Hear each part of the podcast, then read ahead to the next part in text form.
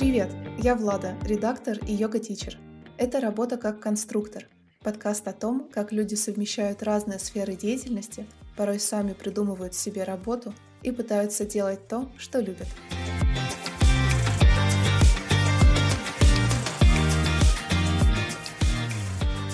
Сегодня я общаюсь с Галиной. Она лидер пиар-направления, ивент-маркетолог – тренер и организатор турниров по сквошу, а также основательница собственного небольшого бизнеса. Галя, привет. Привет, Влада. Ты совмещаешь две должности, тренерство и еще собственное дело. Сколько у тебя часов в сутках? А, но если серьезно, то расскажи, сколько примерно времени в неделю или в месяц, как тебе удобнее, уходит на каждое из этих дел? А, на самом деле в сутках у меня ровно столько же, сколько у всех часов.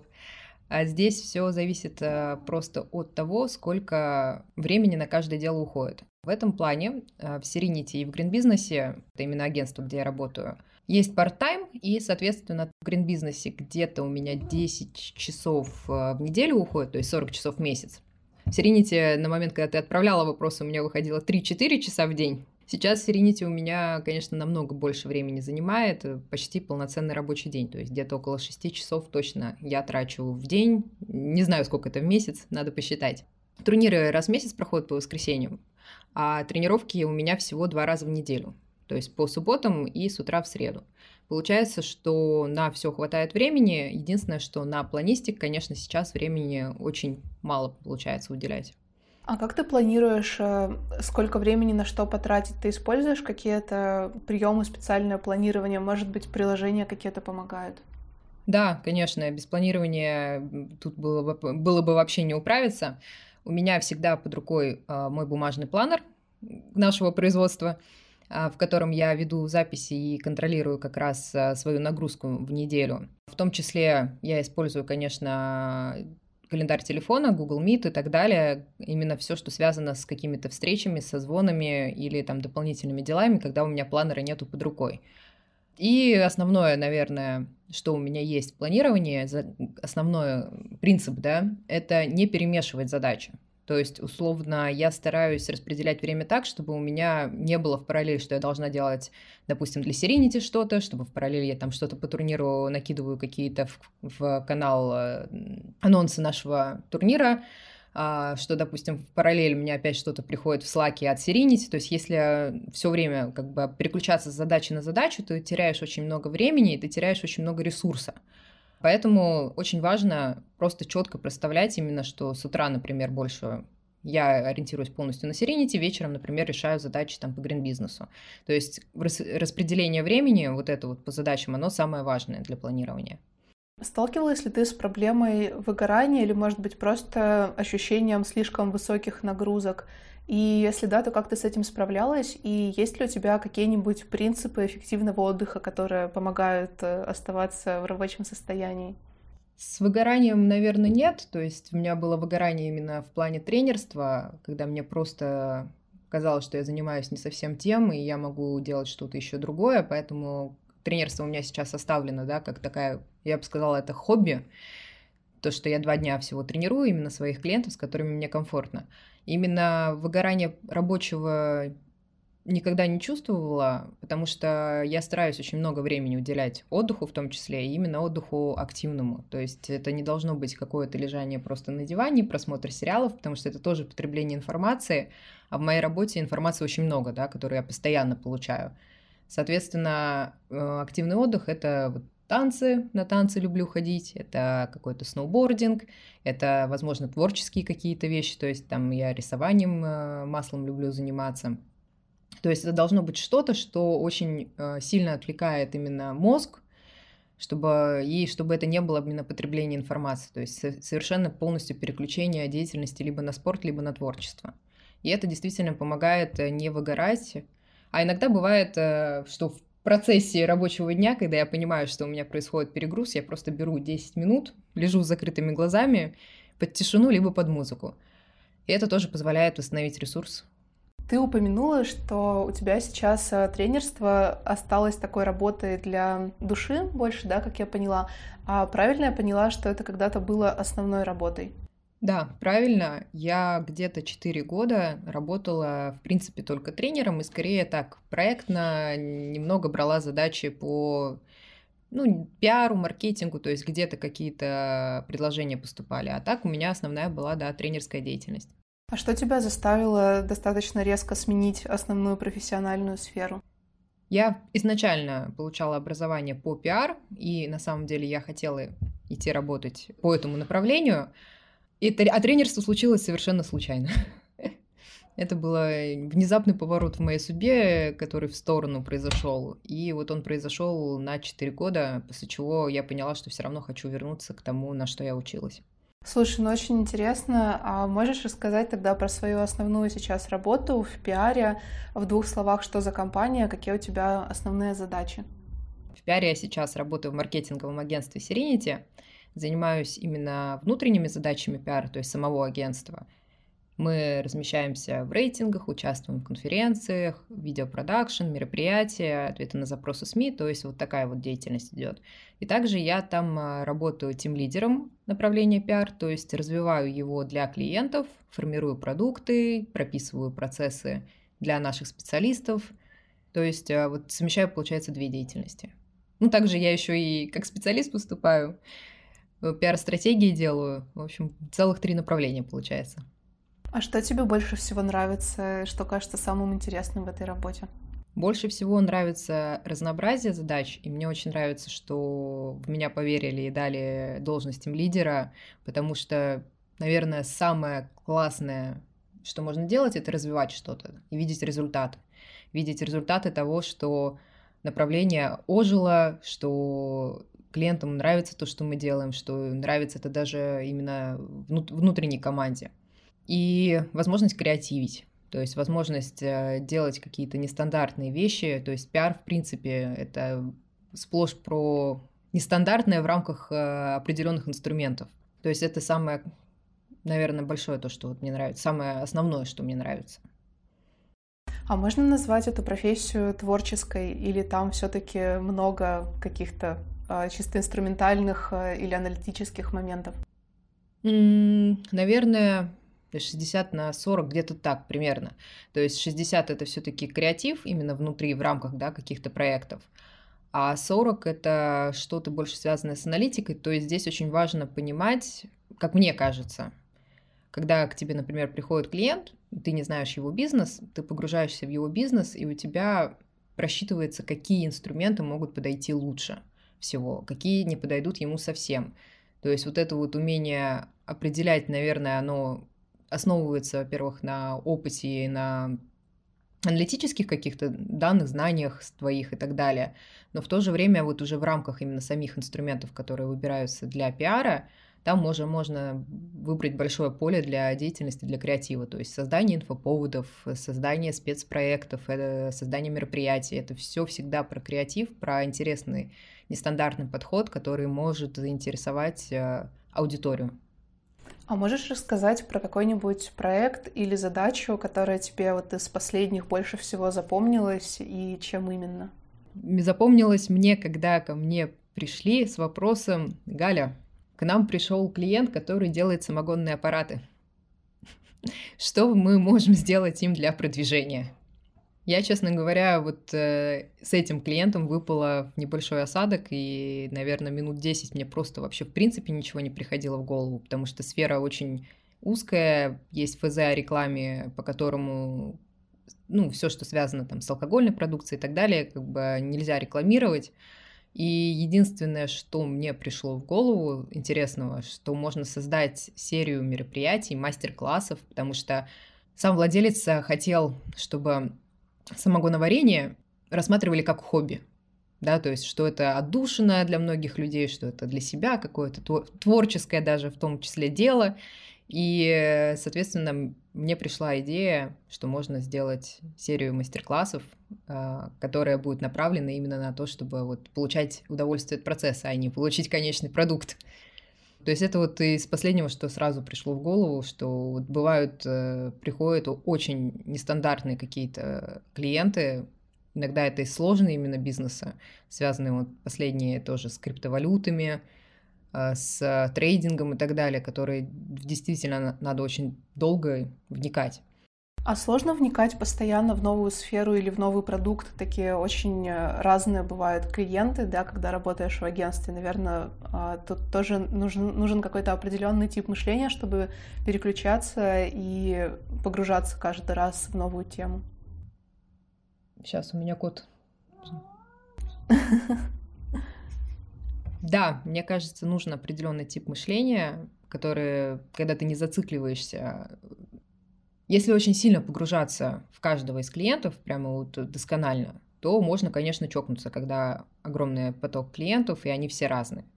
Но с определенным каким-то типом мышления и, главное, опытом, когда ты понимаешь хорошо, что работает в одной сфере, что хорошо работает в другой, что можно протестировать, например, в какой-то сфере, и оно может зайти, на самом деле становится достаточно просто думать, ну, достаточно просто выбирать, э, какие инструменты пиар могут подойти. И, честно говоря, я не чувствую какой-то сложности именно вот э, с тем, чтобы под разных клиентов что-то подбирать. То есть это как-то происходит, в принципе, я не знаю, там, в доли минут, когда ты так, понятно, так, это бизнес вот такой, B2B, ага, B2C, нам надо, значит, будет подобрать на какую целевую аудиторию примерно. Вот эти вот инструменты могут сработать лучше, вот эти могут сработать хуже, а вот эти вообще, в принципе, лучше не использовать. То есть это происходит как-то само, ну, за счет просто опыта, который наработан с разными компаниями. А есть какие-то большие сложности, да, или, может быть, неожиданные вещи, про которые ты не подозревала, пока не пошла в эту сферу, которые было бы полезно знать людям, которые смотрят в сторону пиар и того, чтобы работать там? Да, э, есть сложность, но она возникла не тогда, когда я пошла, а она возникла сейчас. Но, возможно, все изменится. Просто существует пиар и существует маркетинг. Это абсолютно две разные, но пересекающиеся, естественно, сферы, если так можно сказать. Маркетинг э, сейчас на тренде, на волне, то есть все то есть мало кто может сказать, что такое пиар и что такое маркетинг, чем они отличаются, что больше, что меньше, как они взаимодействуют, какие задачи и так далее. И самая большая трудность, с которой можно столкнуться, если ты идешь именно учиться на пиар, а не на маркетинг, это непонимание непонимание бизнеса, непонимание владельцев, а, чем должен заниматься пиарщик, что входит в его обязанности, в чем его отличие от маркетинга – и, соответственно, очень часто стоимость э, работы пиарщика занижается. Поэтому вот это вот то, то, с чем можно столкнуться. И, в принципе, сейчас я, я не знаю, что есть э, в обучении. То есть раньше был пиар и связи с общественностью, слово маркетинг на тот момент вообще не существовало. Сейчас идет маркетинг и реклама очень часто, либо именно маркетинг обучения. Я даже не знаю, есть ли сейчас пиар как отдельный вид обучения. А вторая твоя специализация — это как раз ивент-маркетолог, да, как раз профессия, связанная с маркетингом. Она а, близка к тому, что ты занимаешься в позиции пиар-тим-лидера? Нет, она достаточно далека, то есть вот как раз есть вот это вот разграничение, да, что такое пиар, что такое маркетинг. То есть event-маркетолог я в компании Green Business, это консалтинговая компания по а, построению систем продаж – достаточно сложный такой B2B бизнес, и в нем, допустим, те же инструменты пиар практически не работают, ну, не считая event, да, то есть event-сферы. И в рамках этой должности я работаю с email маркетингом, с SMM ведением, то есть наших соцсетей, соцсетей там некоторых наших клиентов, то есть каких-то созданием подогревающих баз а, и созданием, в принципе, баз, по которым будет идти а, бездев, то есть, ну, ну, продажник, можно сказать. То есть это в том числе взаимодействие как раз с продажником, чтобы мы шли в связке, чтобы я делала что-то увлекающее, подогревающее и так далее, а он именно как раз э, уже подцеплял клиентов, да, и приводил их к нам. А в плане, если приставки event брать, то это как раз э, работа с участием в конференциях, э, участие в конференциях нашего первого лица генерального директора, участие в конференциях как раз-таки нашего бездева, который там может общаться с потенциальной аудиторией. И это партнеринг тоже. Работа с партнерами, с нашими, возможно, какие-то совместные мероприятия, какие-то совместные активности. То есть вот event, то есть конференции и партнеринг это относится более-менее к пиару. Такая есть, ну как раз не более-менее, она действительно относится к пиару, а все остальное это относится к маркетингу. А если вернуться к разграничению пиара и маркетинга, вот какими бы ты назвала основные отличия для человека, который плохо представляет и что такое пиар, и что такое маркетинг? Маркетинг больше про прямые продажи, а, четкое получение результатов в виде лидов, то есть такие КПИ, которые прямо жесткие, да, сколько человек пришло, сколько купило, сколько э, заинтересовалось э, и так далее. То есть это прямая продажа, выход прямой на клиента. Пиар — это скрытая продажа. То есть это нативное вовлечение клиентов в твой бренд. Это больше имиджевая составляющая, это репутация, то есть это появление в инфопространстве, возможно, даже не твоих клиентов. И, соответственно, там а, намного больше сложность с определением а, ну, количественного да, показателя. То есть э, очень сложно отслеживать, э, кто пришел и купил, то есть реклама может сказать, о, перешли по нашей ссылке где-нибудь э, там, в рекламном блоке Инстаграма. А на самом деле человек это сделал, потому что до этого он прочитал несколько статей, интервью, которые были проведены с первыми лицами компании. А, или же где-то поучаствовал в мероприятии компания, потом увидела рекламу и такой, я все-таки хочу купить. То есть э, пиар очень сложно отслеживать понимать, э, кто пришел за счет него. Но в то же время он также важен, как и маркетинг. Давай немножко поподробнее поговорим про ивент-маркетолога, а, опять же, в контексте какой-то потенциальной профессии для тех, кто вообще интересуется сферой маркетинга. Может быть, э, можешь порекомендовать, на кого учиться, или достаточно базового вузовского образования, да, связанного с маркетингом, или желательно пройти какие-то дополнительные курсы, или можно все это на практике добирать, какие-то недостающие навыки. На самом деле, если открыть HeadHunter и посмотреть, э, слово «event-маркетолог» можно и не встретить в вакансиях. То есть это чистый креатив моего директора, когда он э, создавал эту должность, потому что он хотел подчеркнуть, что очень важно именно как раз участие в конференциях каких-либо, в каких-либо мероприятиях, кроме тех э, задач, которые я делаю еще. Поэтому это просто обучение на маркетолога, а дальше это все практически опыт. То есть очень важно то, где ты работаешь. От компании очень сильно зависит, какие навыки ты получишь.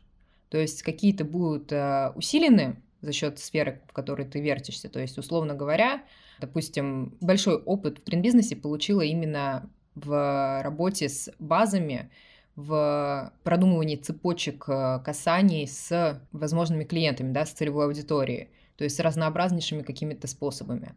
Но, допустим, в тот же SMM у меня меньше опыт, потому что это B2B компания, и нам не так важно вести соцсети. То есть, да, мы там что-то делаем, мы делаем публикации о нашей компании или какие-то полезные материалы публикуем. То есть мы все равно присутствуем в инфополе, да, в соцсетях, но в то же время это не наша основная задача, потому что она не приносит практически нам никакой пользы, и, соответственно, я не делаю на нее упор. Неважно, на кого ты учишься, можно учить, ну, то есть у меня многие, кто учился со мной на пиар, нашли себя в СММ эм эм как раз-таки, да, или в таргетированной рекламе, или в контекстной рекламе. То есть все зависит от практического опыта, который ты получишь дальше. Поэтому если нравятся какие-то определенные вещи делать, да, в маркетинге или в пиаре, нужно стараться искать ту компанию, которая по задачам подойдет тебе лучше всего, если ты хочешь прокачивать именно вот эти вот определенные какие-то навыки. Давай теперь поговорим про сквош. Вот очень интересно про этот вид спорта. Довольно нетипичный выбор. Мне кажется, сейчас а, сноубордингом каким-нибудь никого не удивишь. А что такое сквош? Я думаю, что многие, возможно, даже не знают. Давай начнем с того, что просто расскажем, а, что это за вид активности. На самом деле, хочется сказать, ребята, ставьте подкаст на паузу и гуглите, что такое сквош. Потому что на самом деле описать игру очень сложно. Те, кто совершенно не сталкивались с ним, будет непонятно. этот вид спорта младший брат большого тенниса, его так часто называют, э, потому что есть ракетка, есть мячик, есть соперник. Но у вас нету сетки, вы играете не через сетку друг другу, вы, грубо говоря, находитесь на одной стороне, а ваша сетка является стена. То есть они очень похожи, но отличие сквоша в том, что он более динамичный. Там очень важно быстро принимать решения. А, нужна хорошая координация, потому что бегать надо не только вперед, но и назад, и в разные стороны. А мячик может а, отскакивать от э, любой из четырех стен и, соответственно, менять направление. То есть э, трехмерное вот это вот пространство, понимание пространства тоже очень важно. И тактика. То есть там за счет, опять же, того, что направлений намного больше, чем в теннисе, как, когда мячик летит просто прямо, а, там очень важно и, и, и пространство меньше, чем в теннисе тоже. Там небольшое такое поле получается. А, соответственно, очень нужно хорошо выстраивать тактику. А почему ты выбрала именно этот вид физактивности? Чем он тебя привлек? На самом деле я э, сквошем занимаюсь 11 лет. То есть я начала заниматься им с детства. Изначально играла в большой теннис, но наш тренер открыл для себя сквош и решил попробовать нас с моим на тот момент напарником привести именно в сквош, попробовать, как мы там себя покажем. И вот нас это намного больше зацепило, намного больше затянуло, потому что интереснее и динамичнее. И до лет 14-15 где-то я занималась сквошем, потом получила травму, а когда поправилась от травмы, надо уже было поступать в университет, выбирать профессию и так далее, и времени на спорт не осталось. А вернулась я, опять же, очень интересным способом. Я закончила, ну, как мы уже знаем, на пиар университет, и хотела устроиться на какую-то работу. Увидела вакансию в одном из центров, смотрю, а это центр игровых видов спорта. И там есть сквош. Я такая, о, интересно, у меня должны быть знакомые, скорее всего, там, кто работает. Написала, спросила, ищете ли вы все еще пиарщика. Они искали именно его. И мне сказали, к сожалению, вакансия уже закрыта, нашли девочку. А ты не хочешь к нам пойти тренер? Я такая, какой из меня тренер? Я не занималась уже там где-то пять лет э, сквошем. Мне сказали, у тебя великолепный бэкграунд, которого нет у большинства вообще в России, то есть им приходится переучивать людей с других видов спорта, там, с бадминтона или тенниса. И мне сказали, давай, 3-4 месяца тебе на вспоминание всего, на подготовку и тому подобное, мы тебя делаем тренер. И на самом деле действительно так. Я вернулась как будто бы как велосипед. То есть я вспомнила очень быстро все то, чему я училась до этого, а после где-то полугода работы в качестве такого тренера-стажера начинающего, который новичков именно обучает, я поехала в Латвию и получила первый уровень WSF, то есть это Всемирная Федерация сквоша. И потом через несколько лет я еще сдавала на второй уровень а, WSF, который в России на тот момент имели всего несколько тренеров, но я не дозавершила обучение, потому что на тот момент как раз у меня уже начало происходить выгорание по этой сфере. Ну, у тебя такой неожиданный, конечно, поворот. Хотела устроиться пиарщиком, устроилась тренером. А сколько всего вот этот, этих уровней э, тренерского мастерства? Всего три. Угу, то есть ты как бы на середине, да, по большому счету. Ну, почти. Да. А расскажи, как ты еще и начала организовывать турниры?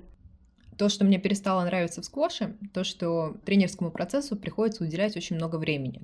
Мне хочется большего разнообразия и в профессиональной карьере, и вообще в личной жизни, да, времени им достаточно много иметь на разные свои активности. А тренерство съедало очень большое количество времени, но мне всегда нравилось в нем то, что я учу людей чему-то и вижу их результаты, горжусь ими, и меня это безумно вдохновляло, когда мои ученики а, обгоняли, было пару случаев в моей карьере, когда мои ученики обгоняли даже мой уровень и выходили намного выше. И вот это вот часть, та часть, которая, которую я хотела оставить. То есть общение и помощь.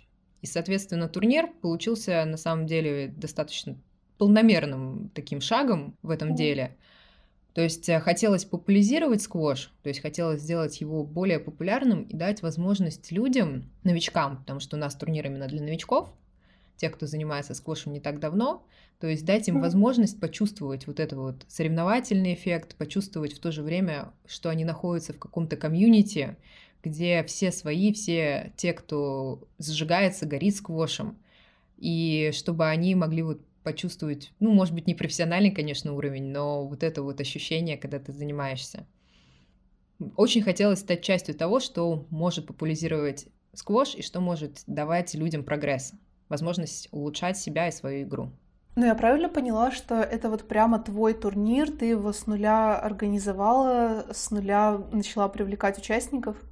Да, именно так. То есть мы на самом деле достаточно много сил приложили в том, чтобы создать название, создать э, группу, телеграм-канал, как-то даже забрендировать это все дело, понять, какой посыл мы несем, потому что мы не только про турнир, мы еще и как раз про помощь новичку. То есть у нас он называется Squash Assist Newcomer. Э, то есть сквош помощник э, новичка. Смысл такой был, что помочь выбрать экипировку, помочь понять, в, каких, в каких клубах какие тренера есть, э, правила игры, какие-то сложности, техничные моменты, технические моменты. До какого-то времени я писала статьи про сквош, про тактику игры, про здоров... ну, про питание, которое лучше всего использовать, про разные упражнения, которые именно для прогресса в сквоше подходят.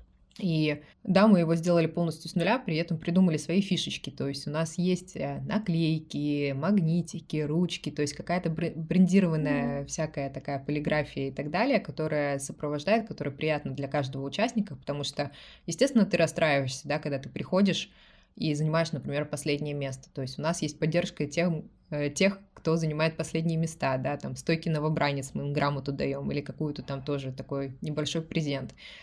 То есть э, задача сделать это не соревновательным, прям каким-то было вот таким вот жестким соревнованием, в котором все друг на друга смотрят как на соперников, а именно таким приятельским, дружелюбным клубом. То есть у нас есть собственные фирменные печеньки, которые мой напарник э, как раз по организации делает дома накануне турнира. И многие приходят новички к нам на турнир, говоря, я слышал, у вас есть какие-то фирменные печеньки. То есть э, вот эта вот атмосфера, которую мы хотели создать изначально, мне кажется, что мы этого добились, и очень классно, что вот прямо от нуля до вот три года уже существует турнир, то есть мы третий сезон сейчас делаем. Он развился вот до того, чего я хотела. Это все так э, мило и комфортно звучит, что мне кажется, даже человек, который никогда не играл в сквош, уже хочет вашу компанию, чтобы участвовать в турнирах и есть печеньки. А турниры проходят раз в месяц, да, вот ты, по-моему, упоминала? Да, раз в месяц, 9 месяцев. То есть это, это называется как бы этапный турнир. Ну, он во многих видах спорта проводится, то есть раз в месяц э, один из этапов проходит. А в конце сезона, по истечению 9 этапов, мы награждаем тех, кто именно по сезону по определенной формуле занял первую тройку. Сейчас у нас есть два дивизиона, как бы верхние, те, кто играет чуть подольше и посильнее, и второй дивизион, те, кто совсем-совсем бывают новички, приходят, которые там занимались там всего три раза или месяц занимаются. И то есть сейчас мы в, этот, в этом году будем награждать э, тройку первого дивизиона и тройку второго дивизиона. А потом на лето мы уходим на перерыв.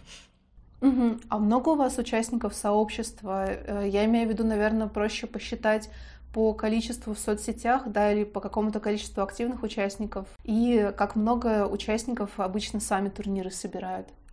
В Телеграме у нас где-то 150 человек, а, ВКонтакте чуть больше, там 200 с чем-то человек, но на самом деле более активно сейчас именно Телеграм и идет, и более, большая активности там от участников. Сам турнир, этап один собирает в районе 30-40 участников. Это достаточно много, потому что клуб, в котором мы проводим турнир, там три корта всего, и, соответственно, больше мы даже просто не потянем. У нас и так турнир занимает весь день, когда и мы эти два дивизиона тоже придумали не случайно, потому что в какой-то момент стало слишком много участников. Всего за прошлый год, за этот год я еще не считала, за прошлый сезон у нас в районе 150 человек приняло участие. То есть есть люди, которые приходят и участвуют один раз, есть люди, которые на всех этапах присутствуют, есть люди, которые присутствуют частично, но в общей сложности я посчитала, что в прошлом году у нас было 150 участников. Ну, вообще охват впечатляет, особенно для такого вида активности, который не совсем на слуху. Да, у нас всего в рейтинге в российском, наверное, ну, в лучшем случае по всей России там тысяча, по-моему, сейчас мужчин, если я не ошибаюсь, и где-то там 500 женщин. То есть, в принципе, всего действующих э, в рейтинг, российском рейтинге по сквошу полторы тысячи человек. Поэтому для одного города и в рамках именно всего лишь новичков, я считаю, да, мы неплохо собираем. Ну что, предлагаю теперь поговорить про э, дело, которым вы занимаетесь с подругой. А расскажи, пожалуйста, что у вас за бренд, э, что за продукт и как э, появилась такая идея. По поводу названия бренда у нас было, конечно, очень долгие жаркие споры, как сделать логотип, как его представить, что он, зна... Э, что, что он значит. А бренд называется Планистик. Возможно, он вам уже намекает на то, чем мы занимаемся. Это создание планеров, именно бумажных планеров, под разные типы задач. То есть это не один какой-то универсальный планер – это планер для тренера, планер для рабочих процессов, планер для личностного роста, а, планер там бьюти-мастера, например. То есть смысл был такой. Мы понимали, что под каждую сферу, под каждые разные задачи нужно абсолютно разное планирование своего времени, своей деятельности и так далее. И нам обеим, в принципе, нравилось изначально планировать всегда, все просчитывать, потому что что моя подруга, что я, мы любим всякие разные задачи, и планер это был, было чем-то неотъемлемым. И мы поняли, что, в принципе, людям в современном мире на самом деле очень не хватает такого инструмента, как планирование, потому что информация, задачи, работа, семья, дом, все что угодно, да, очень много всего сейчас становится. И тайм-менеджмент это очень важно. И поэтому была идея именно создать не что-то универсальное, потому что здесь это невозможно, а создать под разных людей разные планеры. Ну вот эта идея с персонализацией, да, она очень интересна. Я, честно говоря, с таким не особо сталкивалась. Я раньше видела планеры, которые предназначены для рабочей, так скажем, жизни, да, и для отдельно для каких-то личных целей. А у вас прямо такие очень персонализированные варианты. Это прямо вот ваша идея или все-таки есть какие-то похожие тоже продукты, просто поскольку я далека от сферы, я не встречала их? Есть э, скорее не персонализированные, то есть, в принципе, когда у нас появилась эта идея, на тот момент такого не было. Потом как-то так вышло, что у некоторых конкурентов появились больше персонализированные, видимо, они тоже поняли, что это тренд, да, и это важно сейчас делать. А у конкурентов были именно разные по типу планирования планера. То есть, допустим, я люблю пользоваться методом бегущего списка. Это тогда, когда ты планируешь на неделю, и у тебя не как в школьном дневнике есть понедельник, вторник, среда и пятница, а просто в столбик записываются задачи, и они разносятся по разным дням. То есть, соответственно, задача может длиться всю неделю, и тебе не надо ее перезаписывать по, все, по всем дням, или там какими-то стрелочками переносить, там, наводить хаос в своем планере, ты спокойно точками просто проставляешь, в какие дни ты ее собираешься решать. То есть для меня этот метод просто максимально суперский удобный, потому что задач много, и они чаще всего не на один день. Тот же бьюти-мастер, для него важна запись клиентов, да, то есть запись, привязанная к часам. Плюс там, возможно, как раз стоимости, умение подобрать материалы, еще что-то. И вот пошло-поехало то, что действительно для каждого нужно что-то свое конкретное. У конкурентов такого не было на тот момент. Да и сейчас не по всем а, тем сферам, по которым мы делали свои планеры, у конкурентов имеются такие персонализированные. А как вы с подругой распределяете, кто чем занимается в вашем проекте? Мы изначально достаточно разные люди, то есть э, с разным видением, с разными, как сказать, навыками в профессиональной сфере. Она сразу сказала, я исполнитель. Я не умею управлять, я не умею планирование бизнеса какое-то делать и так далее.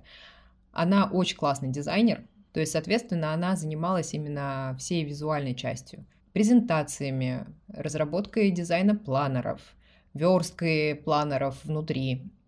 То есть она как бы технический, а, в том числе директор, да, который, получается, делает а, всю верстку везде, во всей нашей полиграфии, которая у нас есть. Она занималась именно бренд-платформой с точки зрения именно визуала, да, визуальной какой-то концепции. А я брала на себя больше стратегические задачи, то есть это в том числе и маркетинг, как продвигаться, да, где продвигаться, какую-то стратегию выстраивать. Организацию наполнения планеров я брала на себя, то есть э, как должны располагаться внутри блоки, да, какая должна быть структура у планера, потому что наполнение планеров, оно практически как стратегия. То есть а, оно должно с чего-то конкретно начинаться, чем-то конкретно заканчиваться. И вот эта вот организация пространства почему-то мне всегда давалась достаточно легко. И получается наполнение именно внутреннее делала я, а она делала уже именно разметку, как подстроить лучше, где лучше там что-то убрать, увеличить, уменьшить и так далее. И у нас такая хорошая синергия получается. Я могу поставить задачи, могу расписать, как это сделать, она может это сделать. Хотя, не скрою, поначалу, конечно, сложности были, потому что мы друзья, и мы никогда не работали до этого вместе, у нас разный тип мышления, то есть у меня больше такой структурный, вдающийся в детали, у нее такой объемный, да, и нам, конечно, сложно было иногда понять друг друга. То есть, что имею в виду я, когда даю какую-то задачу или хочу что-то от нее получить, и что хочет она. И также у меня всегда было ощущение, что любой человек хочет участвовать в создании чего-то. То есть я у нее там частенько спрашивала, Рит, Рит, а как ты смотришь, если мы будем делать вот это? А как ты смотришь, если мы будем пробовать вот то? И она такая, отстань от меня, я только исполнитель, не надо мне давать эти задачи. И вот это вот э, тоже было таким интересным опытом, что абсолютно другое отношение, да, к работе. То есть ей интересна реализация, ей интересно, чтобы вот она это нарисовала, и это случилось она нарисовала, а мы открыли планер, и вот он у нас материальный. А мне интересно это, в принципе, вот просто как продукт, как процесс создания чего-то от какой-то точки до какой-то точки. Да, интересно, когда встречаются люди с разными какими-то расположенностями, да, и разными типами мышления, это может одновременно и сложности какие-то создавать, и при этом создавать условия для какого-то гармоничного, наверное, сосуществования, для дополнения друг друга и для создания такого целостного продукта, проекта. Да, это на самом деле очень интересно, потому что я в какой-то момент боялась, э, что главное, чтобы мы не поссорились, чтобы под угрозой не была наша дружба.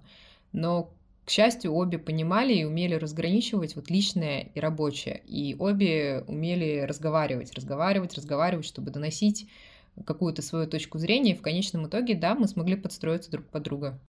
А можешь дать какие-нибудь советы тем, кто хочет начать свой бизнес именно с друзьями? То есть, наверное, один совет это вот уже в том, чтобы все проговаривать, да, может быть, есть еще какие-то рекомендации?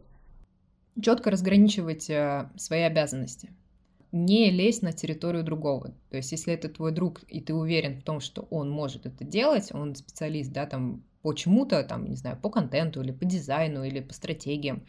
То есть э, пока он тебя сам не спросил, типа, давай покреативим, давай по твое видение какой-то ситуации, это не, до, не лезть на его территорию, не советовать э, и так далее. То есть ты должен ему доверять. Если ты ему не доверяешь, то вопрос, возможно, ты не уверен в нем как в специалисте. И зачем тогда, в принципе, надо было начинать что-то совместное. А, не надо начинать бизнес с друзьями просто ради того, что они твои друзья.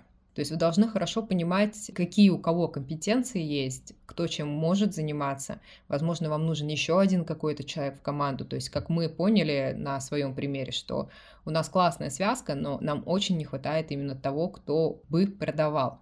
Потому что мы в том числе делаем продукты для бизнеса, и на самом деле они заходят даже лучше и интереснее, потому что бизнес лучше понимает ценность планеров. Но этим надо заниматься постоянно. Постоянно должен быть тот, кто продает. У нас в связке такого человека нету. То есть мы понимаем, что нам нужен третий человек для того, чтобы это развивать. При этом у меня есть друзья, которые поддержали наш проект, которые сказали, вау, это очень супер, это классно, там, если что, мы можем помочь. Но я понимаю, что они классные в своей какой-то профессиональной деятельности, но они мне совершенно не подходят под мой проект. Поэтому просто брать их к себе ради того, чтобы ради того, что это просто твои друзья, не стоит. То есть начинайте бизнес с тем другом, с которым вы видите перспективу, с которым вы видите возможность разделить обязанности и разграничить их. Слушай, ну классные советы. И разграничивать, и в то же время объединять в каком-то смысле такое рабочее и личное. А есть у тебя какие-то критерии, на которые ты ориентируешься, оценивая успешность проекта? Можешь ли ты оценить успешность вашего бизнеса? Успешность такая относитель, относительное понятие. Когда я начинала, для меня было важно довести начатое до конца. Для меня это уже успех, что мы это довели до конца, потому что заняло это на самом деле достаточно большое количество времени от первой мысли «а давай попробуем сделать» до конечного итога прошло полтора года, до печати первой партии планеров. То есть это был действительно долгий такой процесс, и первый критерий для меня тогда, когда-то, был именно довести это дело до конца, не убрать в стол, не затухнуть на моменте, а давай сделаем, а довести до настоящего продукта, который я могу потрогать. Второй критерий был поучиться на ошибках, поучиться, получить э, практический опыт вообще ведения и создания чего-либо своего, потому что где-то, наверное, перед выпуском всего этого дела я поняла, что, возможно, нам не хватит ресурсов. Возможно, это слишком узкий продукт, который не совсем понятен аудитории. И я четко давала себе отчет о том, что это не будет что-то масштабное, это не будет э, приносящее ту прибыль, которую, на которую можно жить. То есть, что это, скорее всего, будет такой бизнес-хобби что нам прилетают иногда какие-то заказы по B2B, что мы иногда продаем планеры именно для B2C. И мне хотелось просто попробовать и ту, и другую сферу бизнеса, да, то есть B2B и B2C, и посмотреть, как мы будем в ней вариться, вообще как мы в, при, в принципе совместно работаем. Потому что есть идея чего-то более глобального, так как мы понимаем, что это действительно узкий продукт, его сложно будет продвигать, и, возможно, затраченные время и усилия не окупятся. Но как дополнительный продукт, такая доп-функция, доп-услуга к чему-то основному, это будет очень круто. Поэтому есть идеи и мысли выходить на что-то более широкое, э, как раз на основе полученного опыта. И в этом плане я оцениваю как успешно, что действительно мы получили колоссальное понимание того, как все делается. А могла бы ты что-нибудь посоветовать тем, кто хочет начать как раз тоже небольшой бизнес, который бы не был основной какой-то деятельностью, да, а который мог бы вестись в дополнение к основной работе или там, допустим, к фрилансу, в общем, к какому-то основному э, источнику заработка? Да, во-первых, вам должно нравиться то, что вы делаете. То есть, если вам сказали, что вот там онлайн-магазин какой-нибудь посуда из дерева классно окупается, и ты думаешь, о, класс, попробую я тоже себя в этом, просто потому что это окупается, а не потому что это тебе нравится, это будет провальная затея.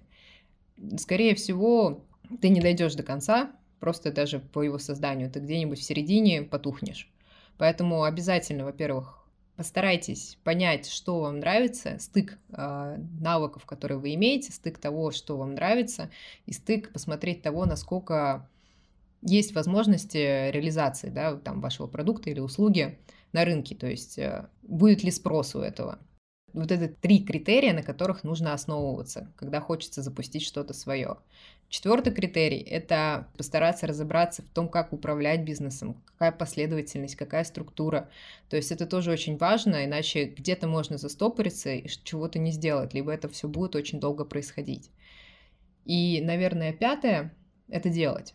То есть, если сидеть и все продумывать, продумывать, продумывать, продумывать, но при этом не делать ничего для того, чтобы это случилось, в конечном итоге это так и не случится.